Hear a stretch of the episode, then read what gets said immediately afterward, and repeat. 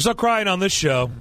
Back here on Darren Daunic and Chase on this rainy Thursday morning here in Nashville. Darren McFarland, Chase McCabe, Willie D is in Denver, Colorado. Predators and Avalanche. Tonight at 8 o'clock, I'll have pregame for you at 7. Everything heard right here on 1025 The Game. A guy we've talked to over the years about the opponent of the Titans Sunday over at Nissan Stadium. Soren Petro is on the line. He's the host of the program, Sports Radio 810 in Kansas City. Soren, how you doing? I'm doing well, guys. Thanks for having me. Yeah. Uh, always great to be on in the town. I love to sit in traffic in when I'm on my way to Alabama.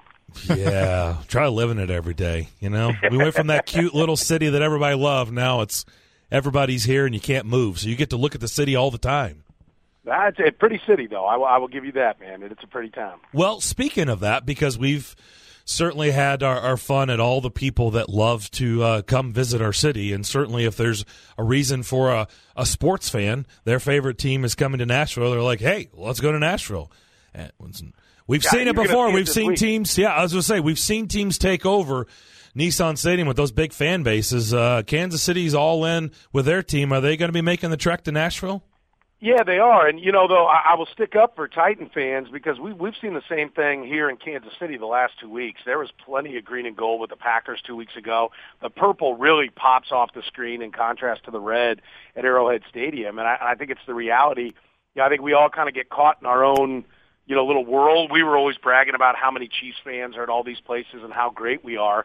And now we're watching it happen in our own stadium, and I think it's the reality of the secondary ticket market. So many of those season tickets are not bought by fans; they're bought by the secondary market. That's just going to sell them to whoever they want. And all of our stadiums have plenty of uh, road fans because fans say, "Hey, I can take one great trip to Nashville, have a ball for a weekend, or I can buy ten games, two of which are preseasons that I don't want, and maybe two other stinkers." Man, I'll, I'll go all in on a great trip to Nashville. So. Uh, you know, I, I don't think anybody needs to feel ashamed for it because we're supposedly one of, if not the best fan base ever, and there was plenty of purple. The Chiefs players were calling out the fans. Damien Williams after the game about how much purple was in the stands. Wow. Interesting.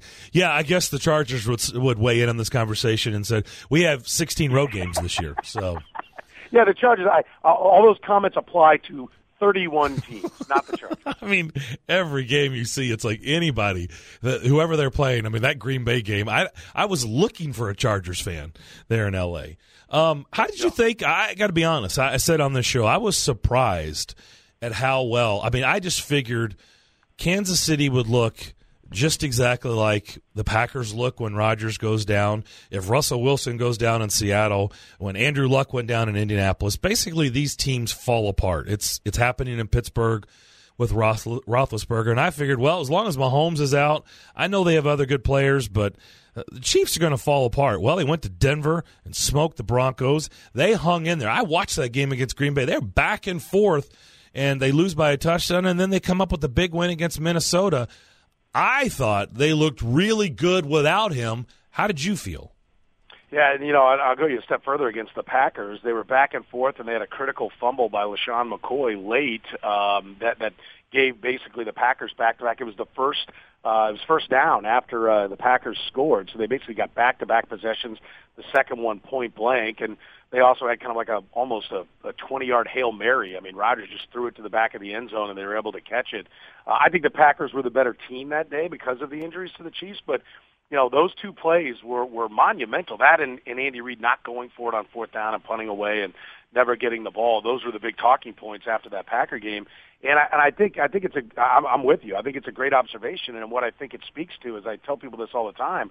Andy Reid is the most underrated coach in the National Football League. Doesn't mean he's the best. Bill Belichick's better. Doesn't mean he's flawless. He has flaws. But for all the credit he gets, he doesn't get enough uh, because he is simply brilliant as an offensive mind. And you know, the Chiefs aren't just without their left tackle and in some of these games, left guard and right guard. Uh, without their number one pass rusher against the Packers, they didn't have their number one or two. Both Frank Clark and Chris Jones out in that one. Didn't have their number one corner in Fuller. They're not just banged up. It's not just a backup quarterback. I've had a lot of people say, "Well, you're backup quarterback." It's actually the third quarterback. Chad Henne uh, was the backup quarterback, and he broke his ankle in the last preseason game. And Matt Moore got called a week into this, a week before the season started. So he's literally only been around the Chiefs for ten weeks. and he's been able to play this way, and it's because of Andy Reid, his ability to scheme and play call. You know, I, I know a lot of the divisional towns I'll go on with a lot more, and I say, you know what you're going to see today, you know, and, and this is even like four or five years ago. You're going to see twice Travis Kelce, the only real legitimate offensive weapon back at that time, before Tyreek Hill was here, and and some of the other guys before Kareem Hunt was the uh, the running back. So you're going to watch him run high school wide open at least twice in this game. He's the only guy you do not want to let beat you on this offense. Yet he will be high school wide open twice in this game, and it's because Andy Reid is brilliant.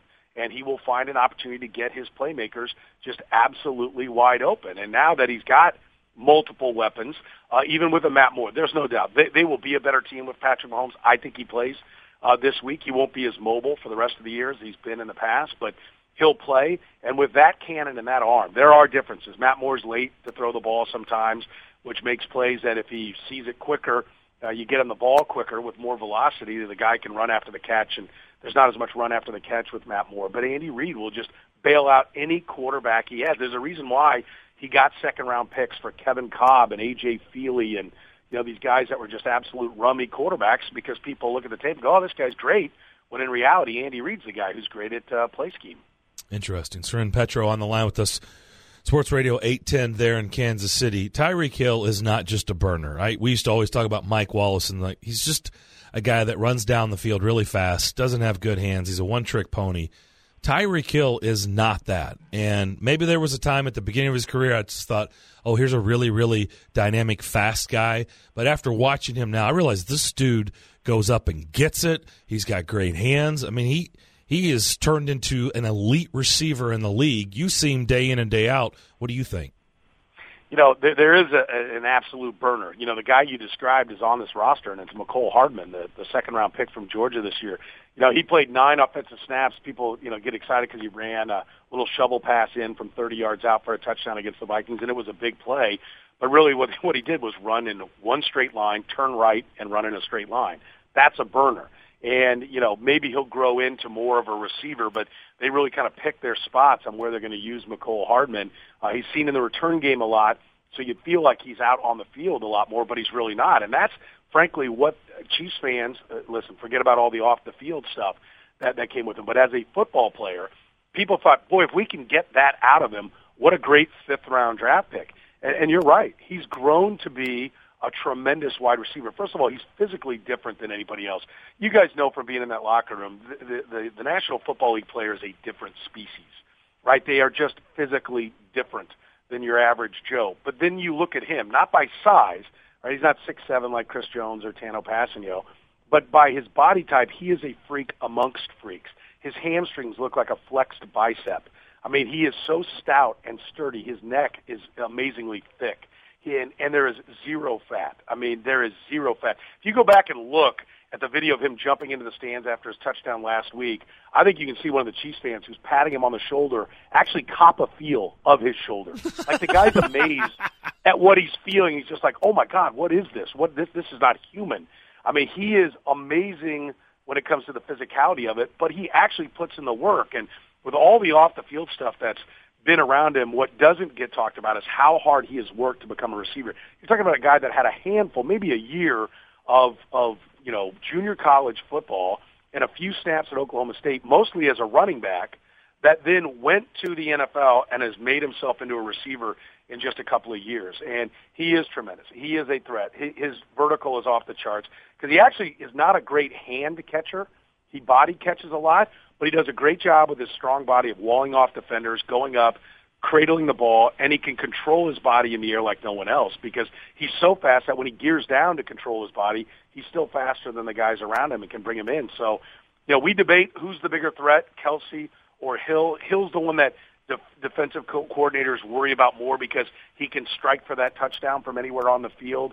Kelce is an assassin on the inside. The reality is you have both, and it doesn't matter, and you can't double team both and you're going to have a hard day no matter what, as long as both those guys are on the field. We're talking to Soren Petro. He hosts the program on Sports Radio 810 in Kansas City. And Soren, you know, both teams will send out their media notes, and I always like to glance at those. And there's one stat that popped out at me that I have no explanation for, but for some reason, it, it this is the way it is. Andy Reid is one in seven all time against the Tennessee Titans, including one in three since he's been in Kansas City. I don't have an ex- explanation for that, and I doubt you do either because I feel like Kansas City has always had better teams than the Titans, but for some reason, they just the Titans find a way to win against Kansas City. Yeah, my my best guess would be it's just a statistical anomaly off too small a sample size, right? That's what I'd like to say. But I, I listen, we'll never forget the game that kept the Chiefs. Andy Reid's been in five playoffs in six years and appears to be barreling towards his sixth in seven years. He's had six winning seasons. The one year he didn't make the playoffs, the second year they were nine and seven, and they lost the opener to the Tennessee Titans in Ken Whisenhunt. We're like, wow, the Titans are going to be pretty good, and they ended up being terrible. and you're just like, what's going on? Andy Reid's off season is always better than his opposition's offseason. And that's the game that really jumps out at me is like how at the time that Andy Reid is usually at his best did he get stung uh, by the Titans? And, you know, talent, there's different things that, that come into it. But overall, you know, I don't have a good explanation. I know this. I know in, in talking to Mike Vrabel, I had a chance to sit down with him one-on-one at the American Century Championships in Tahoe where he played. And by the way, what a great guy. What a class act to represent your organization. I mean, listen, it's a win business, and if he doesn't win, he'll get fired. I, I understand that. Uh, he needs. A, you got to have a quarterback. We're, we're seeing the difference of Andy Reid with a Hall of Fame quarterback. But as far as a class act to represent your organization, it doesn't get any better than Mike Vrabel. And, and listening to Coach Vrabel talk about, you know, what it is about Andy Reid and just kind of the way he clearly held him in very high regard as both a human being, but also just in his coaching. You know, I, I don't get it. you know, I, I don't get it. I know Andy was very complimentary of of Mike Vrabel. He said he gets it, he does it right. You know, schematically he's tough to prepare for. You know, he talked uh, about all the things that he really likes what Vrabel brings, but obviously he's had nothing to do with that uh, for most of that run. I don't know. There might be one game in there, maybe I'm forgetting, uh, where Coach Vrabel was the guy, but no, uh, I don't know. I, I don't know. Maybe listen. Maybe it's the fans party too much in, in Nashville because I've been listening to uh, all my friends talk about they can't wait for their trip down to Nashville. Maybe that carries over to Coach Reid. I don't know. we'll find out for sure. Defensively, I think when, when people looked at the Kansas City Chiefs, you know, offense, that's their identity. And in defense, there were some question marks. What have you seen out of the progression of the defense as we've gone through half the season? You know, I, an amazing progression. You know, I, I I tried to calm the masses down by saying, listen, don't even complain to me about the defense until we're done with the fifth game. Let's give them four games to try to figure out what Steve Spagnuolo's scheme is, and then after week five, we can start evaluating this team. And and they were bad, uh, even after the fifth game. They, they were in really bad shape. It's really been uh, games seven, eight, nine where it started to click, and that's actually been when they were the most most banged up. I mean, that's that's been one of their problems. Frank Clark being down, Chris Jones, Kendall Fuller uh, being out. That was a big problem uh, for them. Yet they overcame it and played some of their best defense. And early on, that first game was against the Broncos. Okay, they're not good, and they had the whole you know aspect of watching Patrick Mahomes lay on the field and. You know, I think that energizes a team. Everybody rallies around the backup quarterback and plays at a high level. So you thought, well, this is just a bad team and a, and a night where everybody really brought it to that next level to, to make up for the fact that the star quarterback was down. But then they play the Packers, and while the Packers got to 30 points yardage wise, it, it wasn't a horrible day. They didn't get crushed in the run game. Before that Bronco game, they'd given up 180 on the ground in four consecutive games. Now, over the last three games, they've averaged giving up 98 yards on the ground. And I think schematically, it all started to click. Khalen Saunders, the third round pick, got in at defensive tackle, and Derrick Nnadi, last year's second round pick, the other defensive tackle really stepped up their game. Nnadi was starting to get a lot of criticism. There were people asking why Saunders was even on the team, and I think that motivated them. They've really come around and given them some big, thick anchors uh, in the middle of the defense. And then from there, uh, it's fanned out. Spagnuolo's done a good job with his blitz schemes. He'll bring a lot of different people.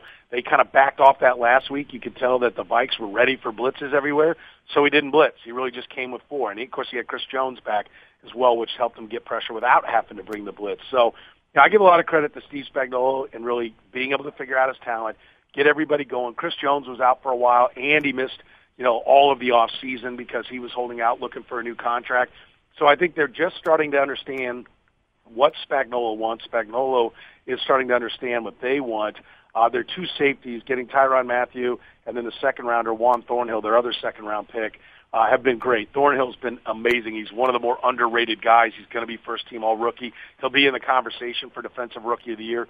Nobody beats him deep. He's done a great job uh, against the tight ends. I'm going to tell you, he is significantly better in year one than Eric Berry was in year one. Eric Berry was beaten like a drum by tight ends on a regular basis in that first year, and Thornhill just doesn't get beat. So I think it started with that back secondary uh, and those safeties, and then now everybody's learning that Spagnuolo scheme. And you know, we're going to find out. The Titans aren't you know, the, a Vikings team that that's a big marquee team right now. You say, okay, we got to prove ourselves. Do they have a letdown before they go to Mexico and play the Chargers, an important divisional game, maybe even more important after tonight's game if the Chargers beat the Raiders?